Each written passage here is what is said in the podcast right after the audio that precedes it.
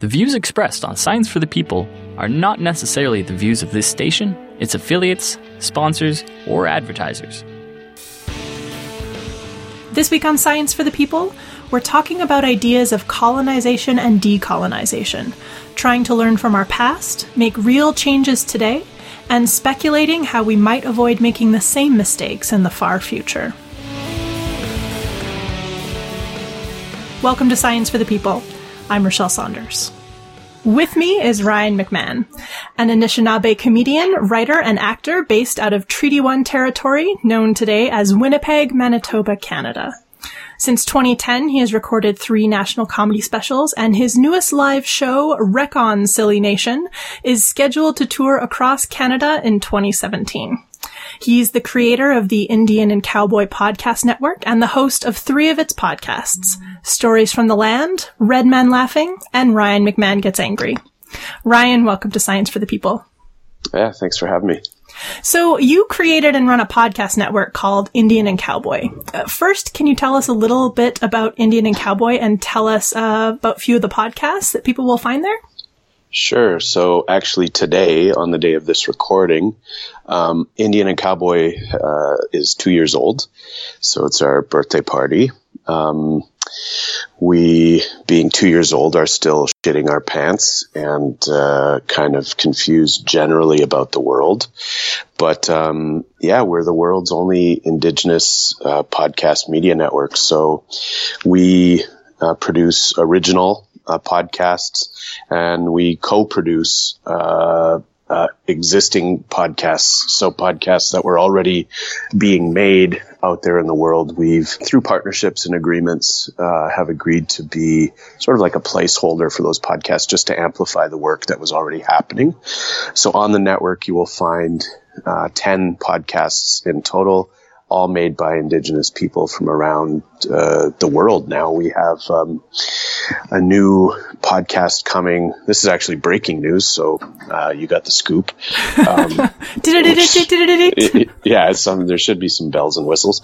Um, but yeah, we have a an indigenous uh, podcast coming from Norway. Uh, from uh, Sami territory.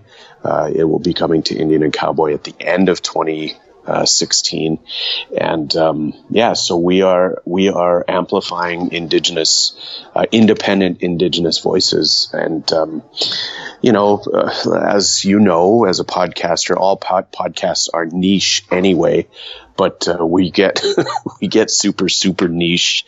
So some of our shows are like really like Métis in Space is a is a, a, a one of our leading shows on the network. But um, you know, it's this is the niche. It's sci-fi from a decolonial lens. So if you enjoy sci-fi and decolonization. Uh, and red wine, by the way, because the two hosts drink wine and uh, talk shop. Um, if you enjoy those three things and you'll probably enjoy the show. So we're just having a lot of fun being creative and being original and, um, you know, finding our voices and, and making space where, where space didn't exist before. You know our audience well, sir. Uh, Métis in Space was the first one I started listening to, so good choice. yeah, well, and you know, never mind that uh, you know Molly and Chelsea are you know smart and funny, and really like um, you know, when they told me about the show, uh, admittedly, I, I, just didn't get it. I was like, uh, so but it's an audio medium, so you're going to watch a movie, then talk about a movie. And they're like, yeah. I was like, okay, let's see how this goes. And of course, we know how it's turned out.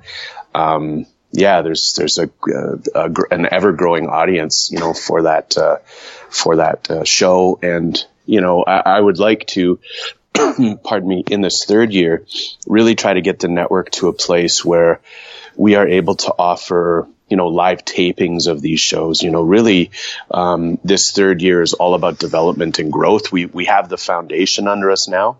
We've you know purposely grown really slowly and um, uh, so as not to, to, take on too much work, so as not to you know uh, overshoot the uh, the goals with the limited resources that we do have. But this third year now is all about um, sort of uh, looking at new opportunities and finding a way to, you know, grow these shows, but but also you know develop audiences and and do some uh, some new things. So today on our second birthday, we're we're looking ahead already, and uh, we love what we see. There are definitely stories and conversations happening on the Indian and Cowboy podcast that I, I haven't heard anywhere else, and I listen to a lot of podcasts. Mm-hmm. Yeah, I think that's the beautiful thing about the medium. You know, as you know, as a podcaster, it's it is empowering. It's it's um, it's creative work. It's fun work. It's rewarding work. It's um, I think it's important work. You know, it's it's uh, to, to to be able to access conversations or voices that maybe aren't a part of your community.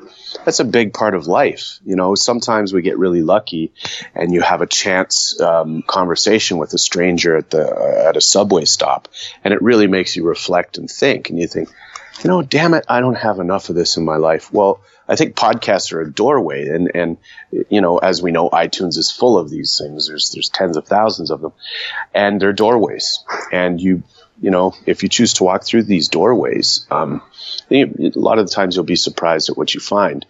We're trying to really, you know, create create discourse and and and a voice for you know forward thinking um, uh, indigenous folks that that really want to take you know, take their their ideas and, and put them forward as as uh, good pathways forward here in Canada and, and beyond. And um, and you know, as I said, you know, so far so good. Um, some of our shows are you know runaway hits. Some of them uh, don't haven't found an audience yet. Um, as I said, we're you know we're working on uh, little to no uh, budget at all. And so it, it, it really does become about, you know, your, your publishing schedule and, um, you know, being, cons- keeping the ball in the air, if you will, you know, uh, trying, trying, trying to keep the audience interested on social media, trying to make sure they remember you in a sea of other podcasts. Um, so we're, we're slowly getting to where we, uh, think we can go. There do seem to be a, a, growing number of podcasts that focus on issues of representation and identity, um, in particular surrounding issues of race. I'm thinking there's a particular white black, ra- uh, particularly in the white black race relations in the U.S. And um, while we do seem to be talking more about racism in North America, we definitely still aren't talking much at all about colonialism and the indigenous settler relationships here. The podcasts on your network are some of the very few places where it's talked about explicitly, openly, and at length. Why do you think the subject is still largely ignored, even within social justice circles? Oh boy, you're trying to get you're trying to blow up my Twitter stream here now. Um, um, I, I, just think I just think it's really hard to look in the mirror. I think that um, uh, what did I tweet the other day? Whiteness is going to white. Um, so you know, you just it's just really hard to to take a step back out of your own lived experience um, and really understand how intimately connected your life as a settler Canadian or as an immigrant to this country. Um, it, it's really hard to understand how you benefited from this horrific past and, and the ongoing uh, colonial structures that are, are alive and well t- today in Canada, you know, prop up um, these power structures. And so it's really hard to talk about because, you know, you're going, well, man, I love my summer home. What do you mean it's on stolen land? You know, does that make me a bad person? Well, yes, it does, unless you invite me there for two weeks out of the summer. Um, but you know, it's just a really hard conversation, and and I think uh, you know, uh, timing is is really important, and for for our luck, we've managed to um, come at a time where we are starting to have these conversations, and we need to be gentle with each other. You know, we need to be patient. Um, I can tell you, you know, then one of the one of the podcasts that I, I uh, produce is Ryan McMahon gets angry. Well, that's kind of my my non-gentle place. But in my real life, I, I really do um, try to make time and space for uh, really understanding um, uh, where we're at today in 20, 2016 and being patient and understanding that we have a long way to go. And, and I choose to be, I choose to be, you know, proactive and try to create this space for everybody to uh, hear these voices. And, you know, I think that 30 or 40 years from now, they're going to look back at this time and they're going to write books about it. And we all get to say that we were, we were here and we were a part of it. And that's, um, you know, to me, that's, pre- that's pretty exciting. So, two topics that come up regularly in episodes of Indian and Cowboy podcasts are reconciliation and decolonization. And I had heard a little bit about reconciliation before finding your network, mostly from following the Truth and Reconciliation Commission work in Canada and the stories about residential schools. Um, but decolonization was an idea I was mostly unfamiliar with. Um, for people who are still unfamiliar with these terms, reconciliation and decolonization, what do these mean? Well, reconciliation would mean, you know, to reconcile would be to make a relationship that was once good, uh, good again.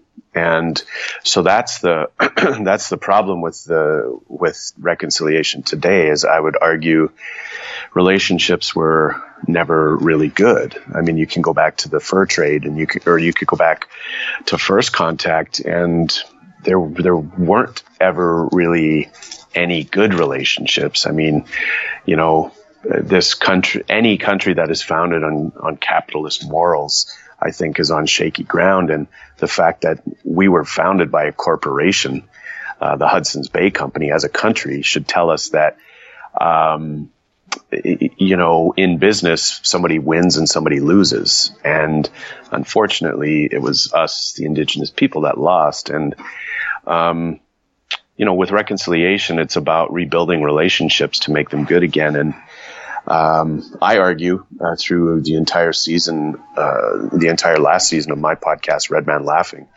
that um, reconciliation is completely impossible without the return of land.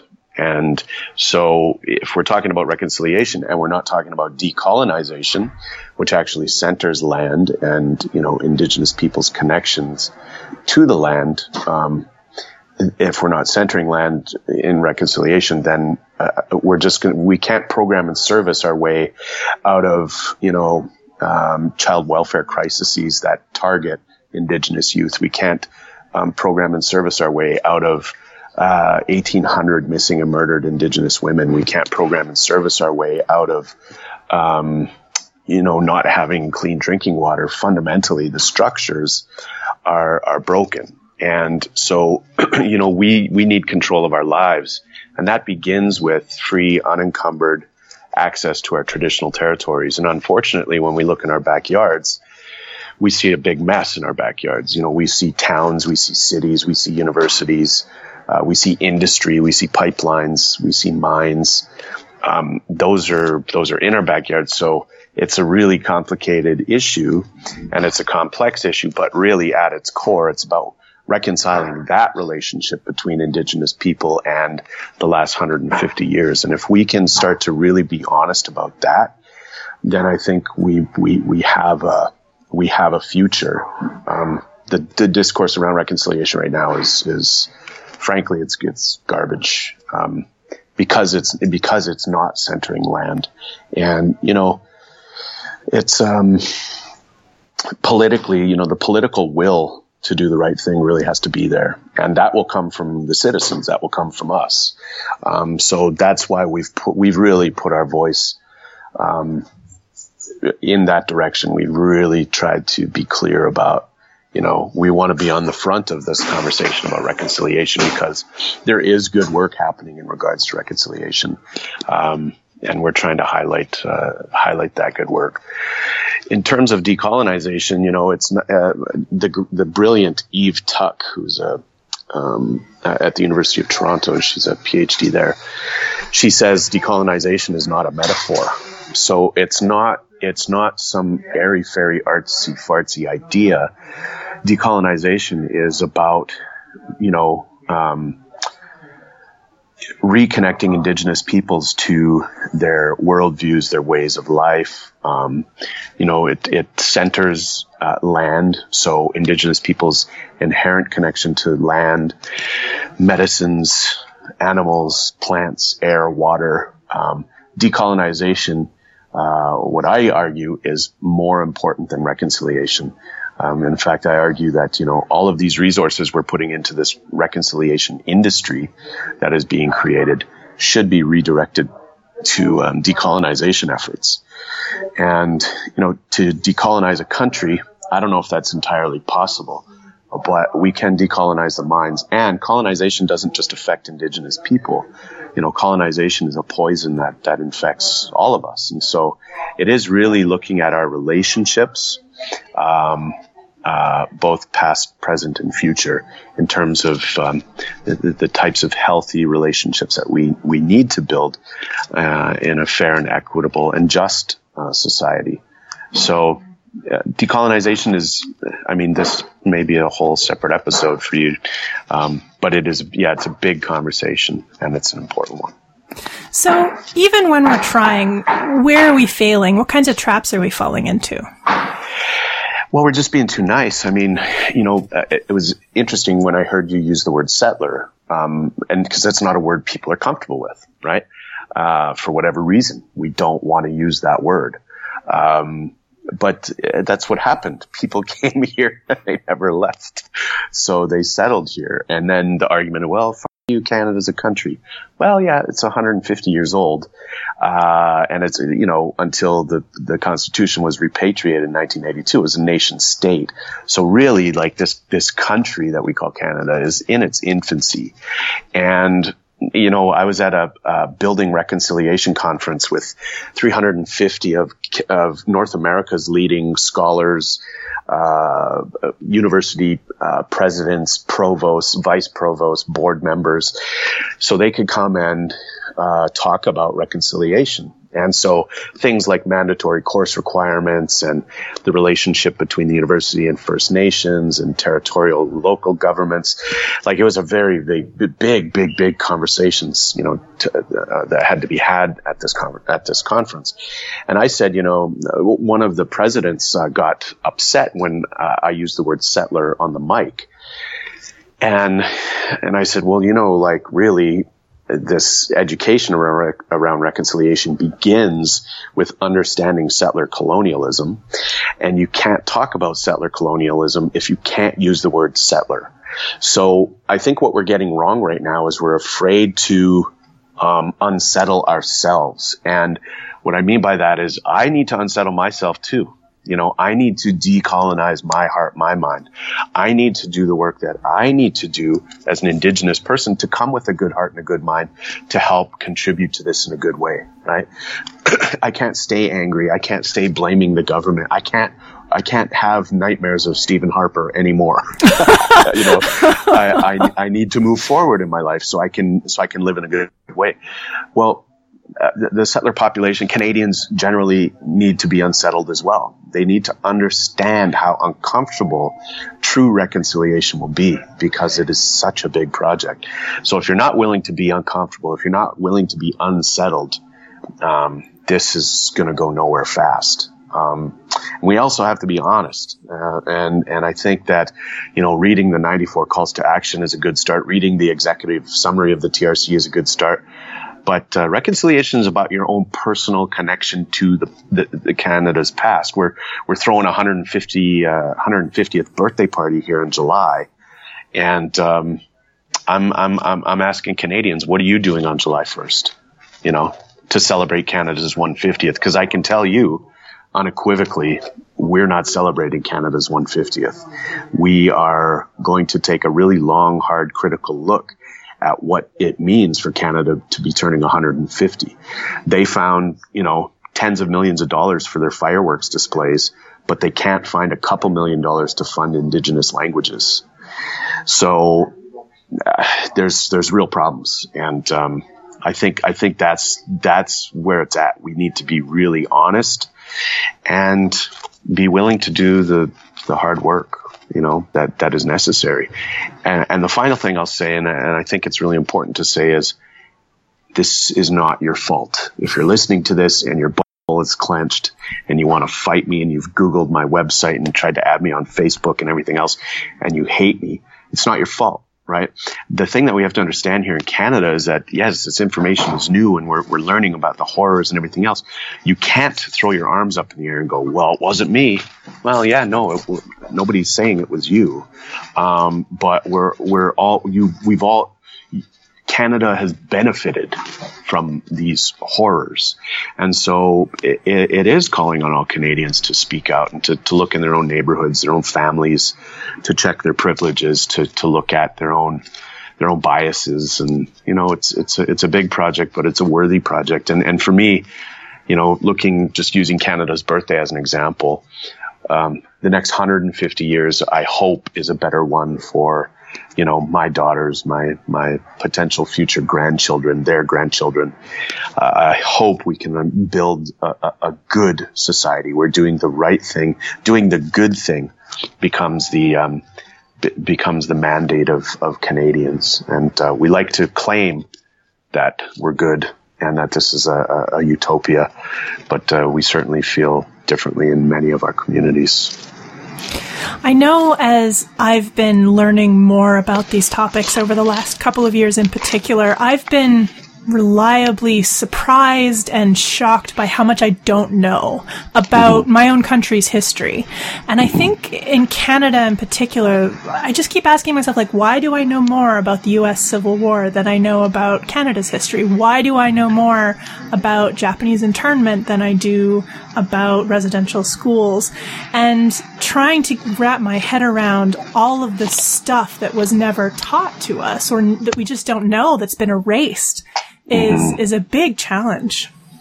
It sure is, and, and and let's just like let's just look at that. Like just what you said is a huge problem, right? I mean, we should certainly be demanding more out of our education systems, and we should certainly be looking at curriculums. And I know it's happening now because of the TRC, but my question is, had it not been, and we know, and maybe your listeners don't know, so I'll say it the TRC, the seven years that it existed, was paid for out of the pockets of residential school survivors. They were awarded a large civil suit um, in the Supreme Court uh, against the government of Canada, and they put all of that money into creating uh, the Truth and Reconciliation Commission, an unprecedented move. So it is residential school survivors themselves, literally, that gifted us with the TRC and its mandate and its work. When we think about the gift that residential school survivors gave us in in in uh, giving the TRC its mandate, you know, we we really have to look at. Um, at, at our priorities, you know, and I think uh, rightly so in the 94 calls to action, those priorities are set out uh, very plainly, uh, very clearly that um, that education is a big part of, of what has to be fixed and what has to be changed. And um, like I just said at that um, building reconciliation conference, universities, colleges, high schools, they are they are slammed with this right now, and um, yeah, it's a it's a big, big, big challenge. So, are we making progress anywhere that you can see? Where are you starting to see hope and positive momentum? Well, these conversations are happening, right? And and I think that generally um, there is a lot of progress, and I could tell you you know, five years ago, um, I would have never imagined uh, a movement like we're seeing today uh, grow. You know, that that really focuses and honors you know residential school survivors' um, uh, lives. You know, um, both indigenous and non-indigenous people are really able to really able to connect with the idea that we need to we need to, we need to do the right thing. And so I think generally that that that concept, that idea is is there, and um, that's you know surprising. Um, I've come from a long line of residential school survivors, and it feels good to know that people are listening and and and have an awareness of of what it is that we've gone through. Um, it's just that we have to do the work. We can't skip steps. So I think there's good work happening, uh, you know, generally uh, out here uh, in Canada but we can't skip steps. We can't say uh, the TRC has done its work, so now it's time to move on. That's not reconciliation is not recolonization, right? We are not going to be asked to come up to speed now, to pull up our bootstraps, to, to get with the program now that the TRC is done. In fact, it's the opposite. Now we really need to slow things down and work at other people's speeds because, you know, these records, these residential school survivors have, have, uh, you know, sort of re, re traumatized themselves, have told their stories and, and they're out there for everybody. So now the healing work in our communities is really starting to begin and we have to, we have to go slow. We can't skip steps. So, uh, I think as long as we're doing that, the, the positive momentum will, uh, will continue to build. So, would you tell our listeners where they can find your network and all the wonderful podcasts on it? Yeah, just go to indianandcowboy.com. Um, if you want to uh, check out our shows, uh, you know, our full lineup is there. We're on patreon.com. You can search out Indian and Cowboy there if you'd like to support us monthly. Um, we are uh, on all of the internets, all of the Facebooks and everything else. Um, yeah, and we have some exciting things coming in the fall. So, you know, I, I'm, I'm excited. It's uh, it's our birthday. I'm about to release our business plan to the world to show everybody what we built over the two years and some of the ideas that we have. Um, we're really trying to be transparent because I want people to see the potential in this and anybody with deep pockets to, to pay for it. because let's face it, they have the land and I just have a little dinky piece of internet land. So, um, so any uh, any philanthropist, because uh, there must be thousands of phil- philanthropists that listen to your show. Um, I hope so. Yeah, yeah, they're welcome to come and, uh, and chip in. But uh, on a serious note, we're we're yeah we're working hard, and uh, all of the shows, all of the information is at IndianandCowboy.com, and um, uh, yeah, I think I think starting with the website is a good thing. We're we are launching an app, but that is still we're still just testing it, and it's it's probably six months away uh, before we really start to roll out what that's going to look like, and that'll be complete with um, you know writings and podcasts, and we're really um, trying to create something fun with our app. Uh, to uh, continue to find new ways to amplify indigenous voices. But uh, like I said, that's that's a slow and painful process. So you'll be able to find that uh, sometime early in 2017. Uh, but failing that, we'll see everybody on the internet. Ryan, thanks so much for sharing your time and ideas with us today. I hope Indian and Cowboy continues to grow.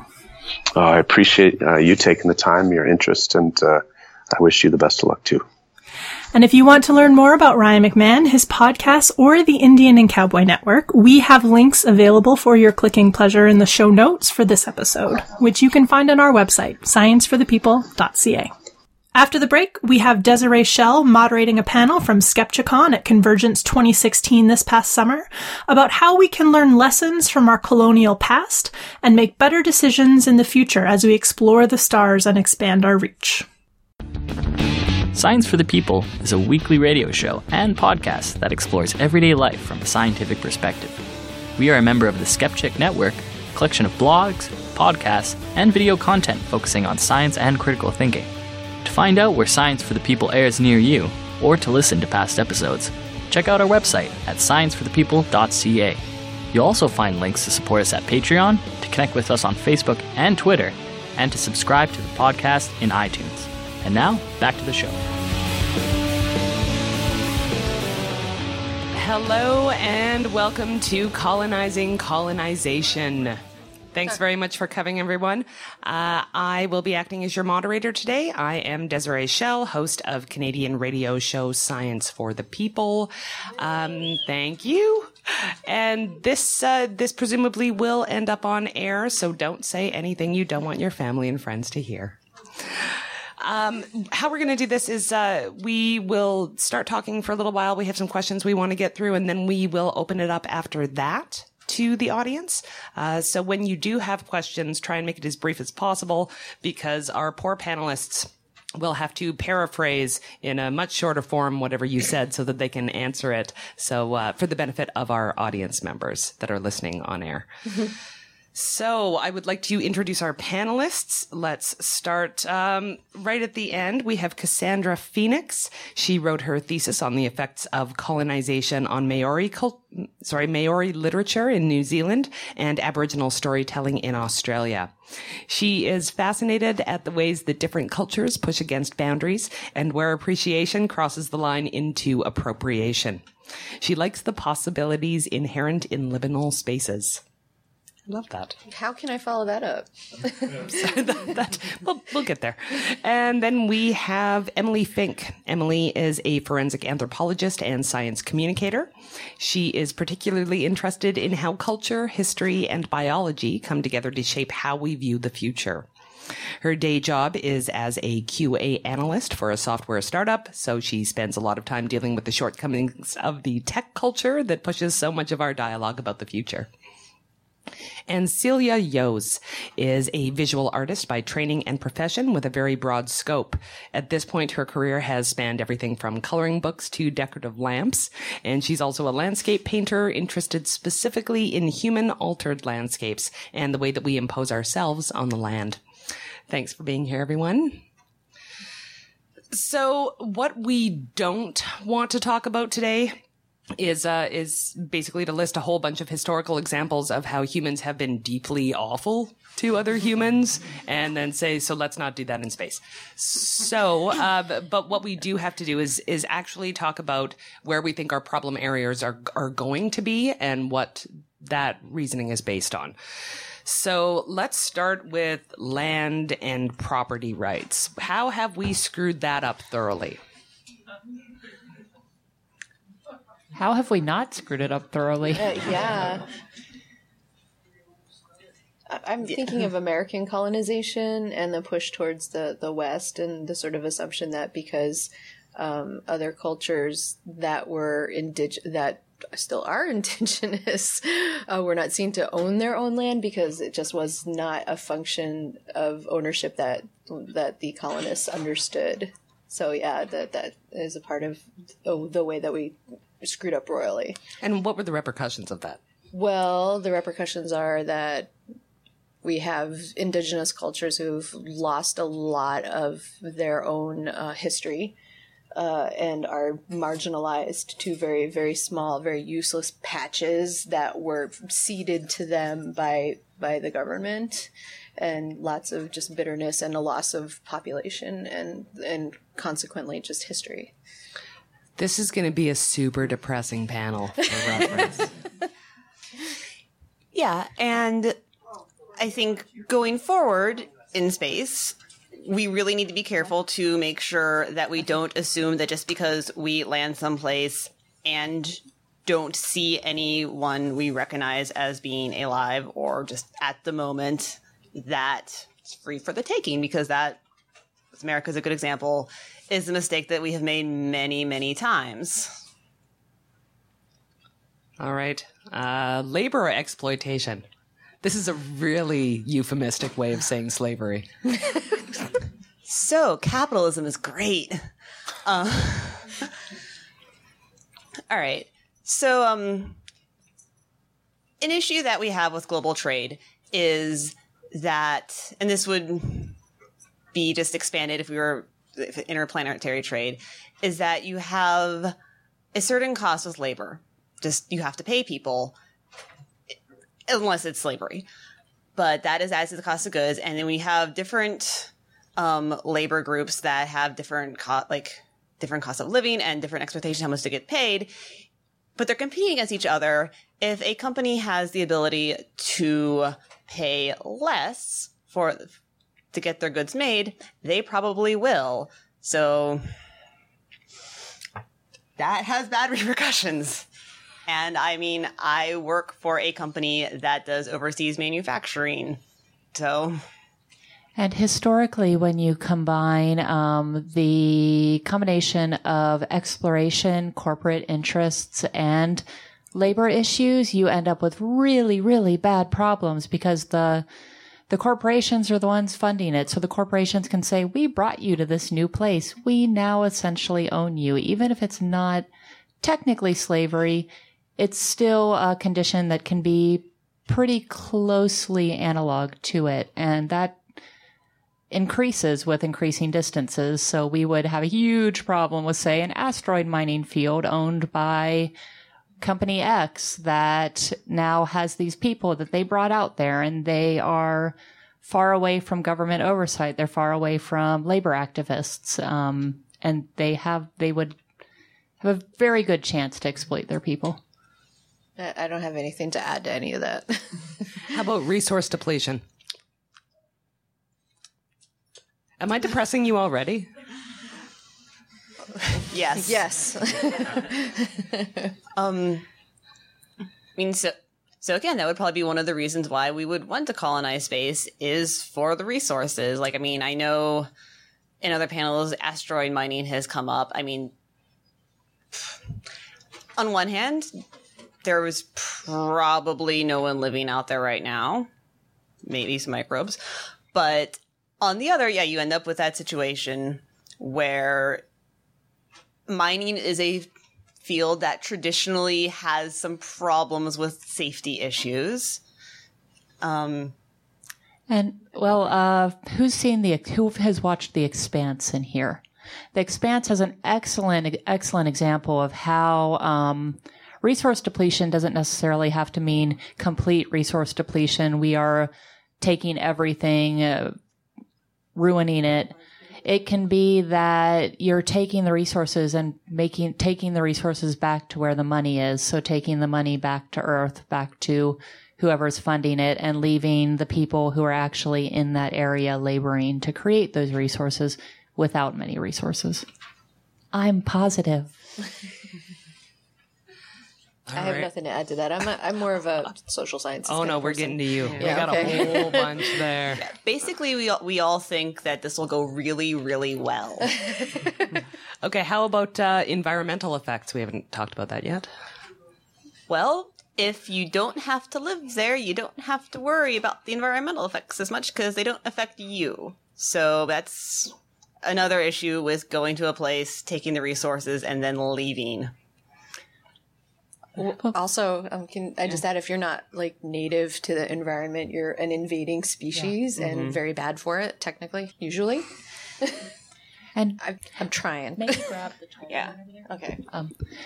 Uh, what was I going to say? Um, also, we need to take a long view, particularly when entering new environments. Uh, even if they aren't already inhabited by people, we can create huge problems for our future when we've basically left something a nuclear wasteland where we've taken resource A through massively destructive technologies. So it's not just environmental environmental depletion now; it's environmental depletion for the next 500 to 1,000 years. And that leads directly to the health effects that we seem to have on every other culture we ever come into contact with. They're horrible. We we make a we make a habit of introducing new and exciting diseases to populations. Oh, Yeah. absolutely. Yeah. I'm thinking of the smallpox blankets. Everyone's thinking of smallpox. Yeah. Okay, so uh, let's let's talk about the cultural areas because I think this is where we're going to get into some neat stuff. What what might we expect to do to other cultures based on what we have already done to other cultures? Uh, stampede over them and put our flag where theirs was. If they have a flag, if they don't have a flag, they have no country. Yep. We're, we are really bad at acknowledging other forms of culture too. So while a group of people have a complete functional society in their own way, uh, Europeans are really bad at saying, "Oh, it doesn't look like ours, so it must not be a thing." Here, have a flag. Now you're better off. You have Christianity and a flag. Yay! yeah. And tea. and tea. Tea is important. Yeah, I mean, even the more ben- forms that look more benevolent, it's like, oh, we will help you, we will bring Christianity to you, and this will make you better and more civilized. That doesn't necessarily, well, that probably is not actually going to end well. Well, they were already civilized to begin with. Right. They just weren't recognized as being right. civilized. So, and Cassandra, can you speak a little bit to what sort of the longer term consequences of that are? Because I know you studied literature, mm-hmm. Maori literature. So, so what kinds of things can that have in not an immediate way? Well, in the Maoris are a special case because they were one of the cultures that like really fought hard and were sophisticated enough to try to write treaties and that sort of thing. And they only found out later that they'd gotten totally hoodwinked and gotten a different language, um, treaty. and signed away things that they had not intended to. Um, so, but the long term effects of that, that sort of thing in a culture is that you uh, as they, they were trying to wrest their own stories back from the colonization of of the stories that they were trying to tell. And with the aborigines their culture was much more oral culture. And so learning to write that down sort of i mean it's it's the sort of the question of the the gaze essentially changing what it's looking at. So like you have a culture that is oral story storytelling and then you have to learn the language of the colonizer to write your own stories. And so therefore you're not writing your own story really. So that, that is like one of the long-term effects.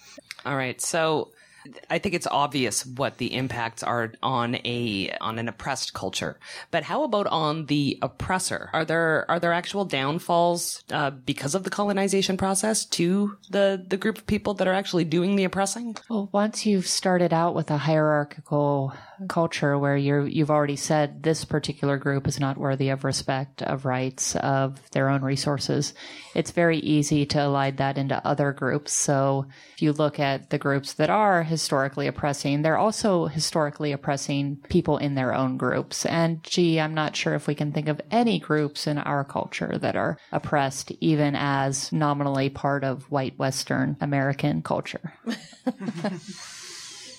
Yeah. Um, yeah. I mean, pretty much that. It's, Yeah. I mean, it's a very complicated thing because it's like, all right, basically Europe, mo- most of the today's world is Europe's fault. But I mean, if you go back to like the individual countries, like within those countries, there were a lot of internal problems. There was a lot of class class problems and part. I don't have a coherent point. Never mind. I got nothing. Okay. That was, that was all pretty succinct. I'm good. Oh, you guys look already sad. It's I'm sorry. Okay. was this meant to be like an uplifting? Yeah, no, there's no way to make this optimistic. None. Um, but I guess so. In order that we we don't have the conversation about okay, all those things are bad. Let's not do that in space. Could it actually be worse? Like, could it? could it? Right? Because that's my concern. Because we are at least when we did this uh, on Earth there were groups around uh, to see the problems inherent in those kind of conditions and to call it out. We had people that could actively protest that were part of other cultures. But we might not even have that because these planets are so far away. Well, also, and it's it's it's bad enough when you're recognizably, at least physically, human to another human being. You know, what if you're not recognizing that there's a sapient being in front of you because it doesn't look like what you're used to thinking of a sapient being, even an inferior sapient being. So there's going to be even less oh, potential empathy. And also just less chance of finding common ground on which to meet. Mm-hmm. So yeah, everyone will be just sort of automatically inferior. Yeah, I mean, like, what if we find aliens that look like rocks? That look like rocks that we want to mine, and it takes us a hundred years to figure out that they're actually sentient. What what did they do in that Star Trek episode? Does anybody know? There was the, the uh, Spock, yeah. with the rock to understand that it was sentient. We don't have Yeah. a Spock to mind Yeah. meld with That the is rock. our problem. It's a super big problem.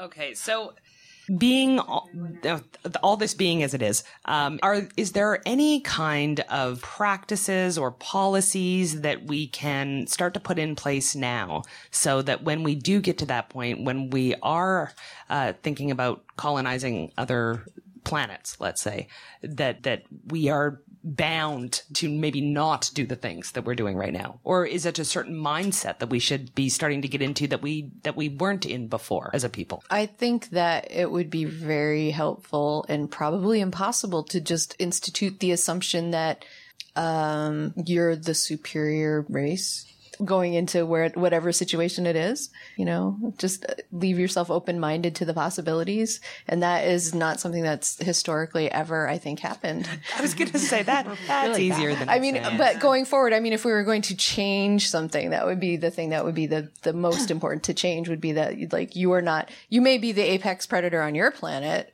but you're not, you know, you're not Jack on the other planet. Well, we need to have both cultural and um, codified law changes. And I think a lot of what the more social justice oriented people who are working on earth to fix racism, sexism, classism, ableism, that's going to have a huge impact on how we would potentially interact with another group. Because we're really not good at that with mm-hmm. humans. Like, we're really not good at that. But we need to be good at that for ourselves. And that would also have the additional help of, well, maybe we won't mistreat those rock creatures. Yeah. Yeah, we need to actively try to not screw over other life forms, which again, historically we've done a very bad job of. What actually makes me worried is like, yes, we could codify these things into law, but what happens when you have a corporation going out and exploring and they get into trouble and they're like, oh, government, come help me. I have lots of thoughts on corporate exploration. Both good and bad. Um, corporate exploration is absolutely necessary in our in the way our um, financing is set up right now, and it's a it is a huge possibility for a force for evil in our world. When you have a corporation that has both lobbying power and is far away from other people to institute effective oversight, you get huge, huge problems, even with the best of intentions. You'll get like just look at what um, mining companies do now. And mining companies are not far away. They're in the middle of kentucky. That's two hours from where i live. And it's really hard to have good government oversight um, and human rights practices in companies like that.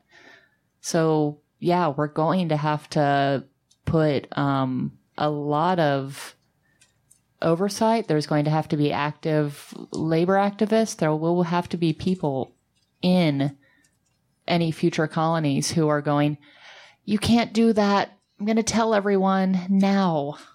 So are we, are we really saying that there's literally no way to just make human like humans be nice? Like there there are is that what we've decided as a room? It's just Yes. like this is going to happen. Yes. We are awful. You There's can't really, no way yeah, around you can't it. legislate niceness. Yeah. Oh, that is tragic, you guys. All right, do we want to take some questions now? Yeah. okay. Right there.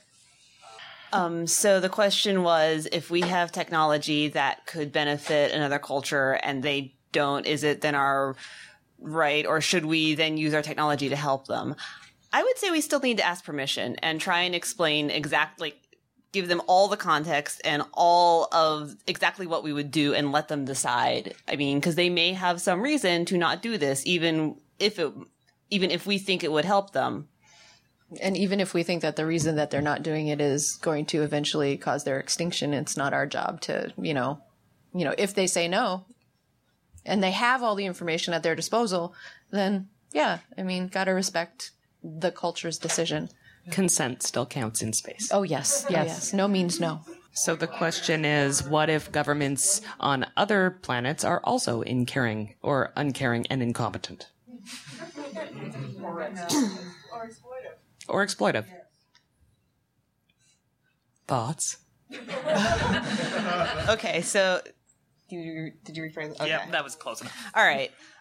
Well, how are we going to determine that? And you would still somehow need to talk with the individuals you worried about being exploited and get their consent because again, we've I mean, look, we've invaded countries because of human rights violations, and it only the human, rights violations have only gotten worse. So that is one of the big mistakes I think we need to not repeat in space.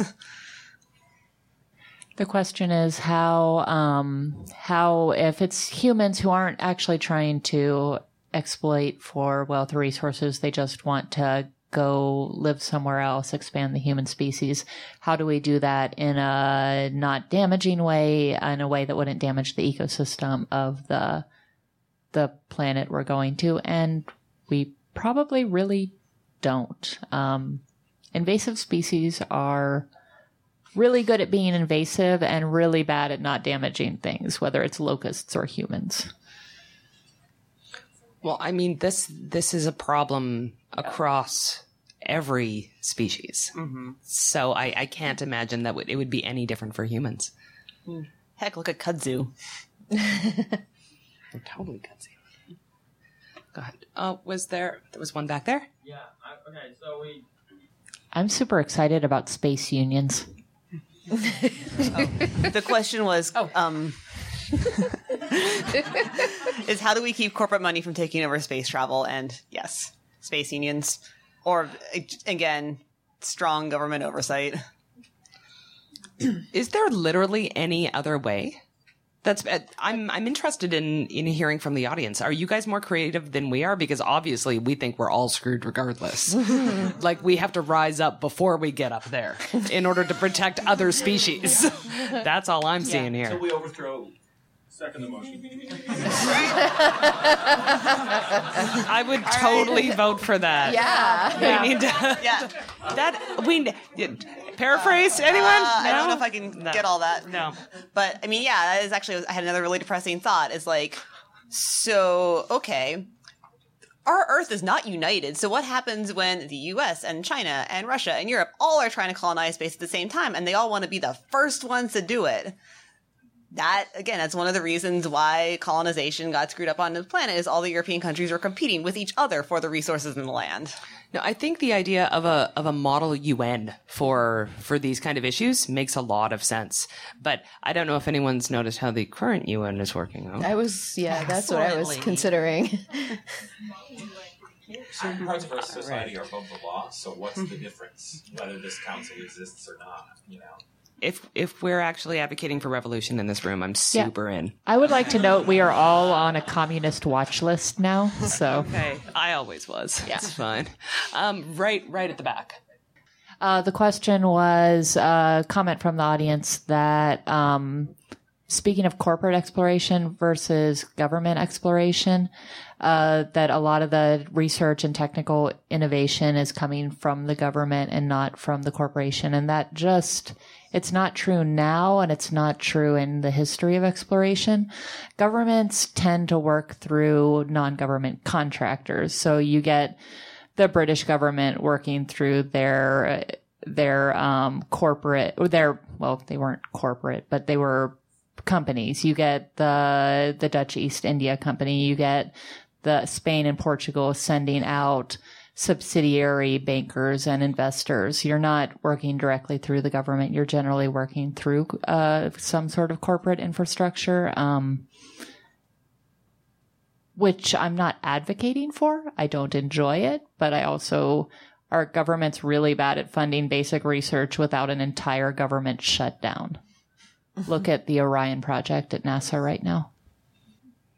Can I just paraphrase? We're awful to each other. so why wouldn't we be awful to another species? And I think that's the question, right? Is, and we've had this conversation. I think this is my third panel that we've talked about this exact same issue.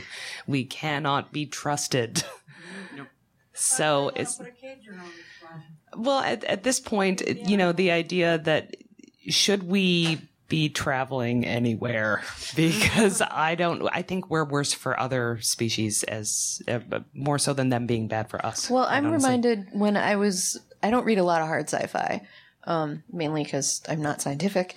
Um, but when I read the three body problem and the most interesting part of that to me was that what if instead of, you know, the United States getting contacted by an in- interstellar intelligence, it was cultural revolution China. And how badly sideways could that go wrong for everybody? Because that that's that cultural revolution china had a totally different agenda. And so that's a part of the problem is like you know everyone has an agenda.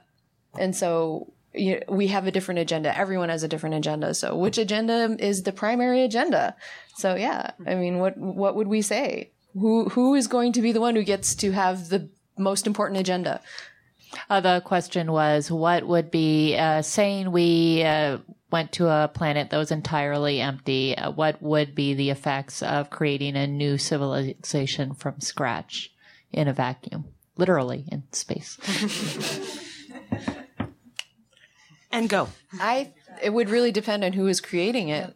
You know, I, you could I mean, there are many books about that kind of thing. Many, many different um, people. I mean, you could have like the Vatican City with money sending, you know, its people up to create a society. And what kind of society would that look like? Well, is that a society that I would want to live in? No. Um, so I guess that would really depend on who you're sending up there. I mean, that makes all the difference. Yeah, I mean, their culture with them. yeah, everyone's bringing their agenda. You know that that's goes along with all the you know baggage mm-hmm. and luggage. This Ideally. is one of the things that we were discussing in the panel previous to this is who exactly are we sending on this these colonization projects? Are we sending our best and brightest or are we sending for all intents and purposes disposable people because we're probably going to screw it up good the first time? And how do we curate that? Which is what we do, we're talking about in the "It Takes a Village" eighty percent speed of the light. Of like, how are we going to curate mm-hmm. that group of people that we send? You know, who gets to decide? And you know, that brings it back to eugenics and other horrible things. And so, yeah, I mean, there's Well, we just made it worse. yeah, let's, let's And and who says our best and brightest aren't the disposable ones? If they're the charismatic people who can get the story out, okay, go die on Mars. but this is. Whoa. we just got back again. Okay. Um right there. With the mustache. So to paraphrase the question is what what do we need to put in place to um, make sure that we don't create a cla cataclysmic unintentional altering of a system? I don't actually think that's possible because you'd have to land on the planet first to decide what it was that you would have to protect against, and therefore you're already introducing the alien um, aspects to the environment. So you'd have to not land at all ever. But And- should we, but should we, uh, you know, take further measures in sending our probes or satellites uh, that we're doing now? Well, we we already take those measures. Uh, they're imperfect and they're only to the extent of what we can actually do. But that's always going to be the limitation. We are going to change a system just by being there. That's what we're going to do, and all we can do to to prevent that is basically what we're doing already, which is keep it as sanitary as possible, keep it as sprayed down as possible. Things are going to get through. That's what happens. Um, We're dealing with about 17 levels of what if. And we're never going to be able to account for all of them, but we can, at, at very least, as we do our best, and we have these, the kinds of conversations that are happening in this room right now. And I desperately hope that people in positions of authority are having them, because we don't mean shit, my friend. NASA has a person in charge of planetary defense for exactly that. Not to defend our planet, but to defend the rest of them from us. Thank you. okay, one last question. Right at the back? So the comment was life is prolific and is competitive and will destroy something just by existing. Well, I mean, the thing is, since I mean, the fact that we have this capacity to have this conversation means I think we need to try to negate the negative effects as much as possible. Yeah, Wow. that's pretty, pretty. Okay, so what what did we decide today? That uh We're awful and we should stay here. we should, uh, when I showed up at this conference, I was pretty sure that I wanted us to go to space, and now I'm pretty sure I don't think that's a good idea. I want us to go to space. I just want us to continue talking about it. Yes, that. I want Jean-Luc Picard to go to space. I want Jean-Luc Picard to go to space. All right, thank you for for everyone who came today. Thank, Thank you. That was a recording from the Skepticon track at Convergence 2016, which took place in Bloomington, Minnesota. Thanks to all our wonderful panelists, everyone who showed up to watch it live, and to the organizers of both Skepticon and Convergence who made it all happen. Also, a very special thanks to Kevin Eldridge and the Flopcast, who helped us record panels at Convergence when our equipment failed. You're our hero, Kevin. Seriously. Thanks for listening, and we'll see you next week on Science for the People. Science for the People is produced by Rachelle Saunders and edited by Ryan Bromsgrove. Helen Quivalon is our publishing liaison. We get research help from Josh Witten. Coordination and additional behind the scenes support comes from the enthusiastic Skepchick Network team. Our theme song was written and recorded by Fractal Pattern, and its title is Binary Consequence. Science for the People is listener supported. You can find us on Patreon, where you can support us with monthly donations in any amount. In return, we regularly post special patron only extra content and after show casual conversations with guests. This show is created in partnership with the Skepchick Network, a collection of blogs, podcasts, and video content focusing on the intersection of science, popular culture, politics, and social justice. You can find out more about Skepchick at skepchick.org. The show is hosted by Rachelle Saunders and me, Desiree Schell.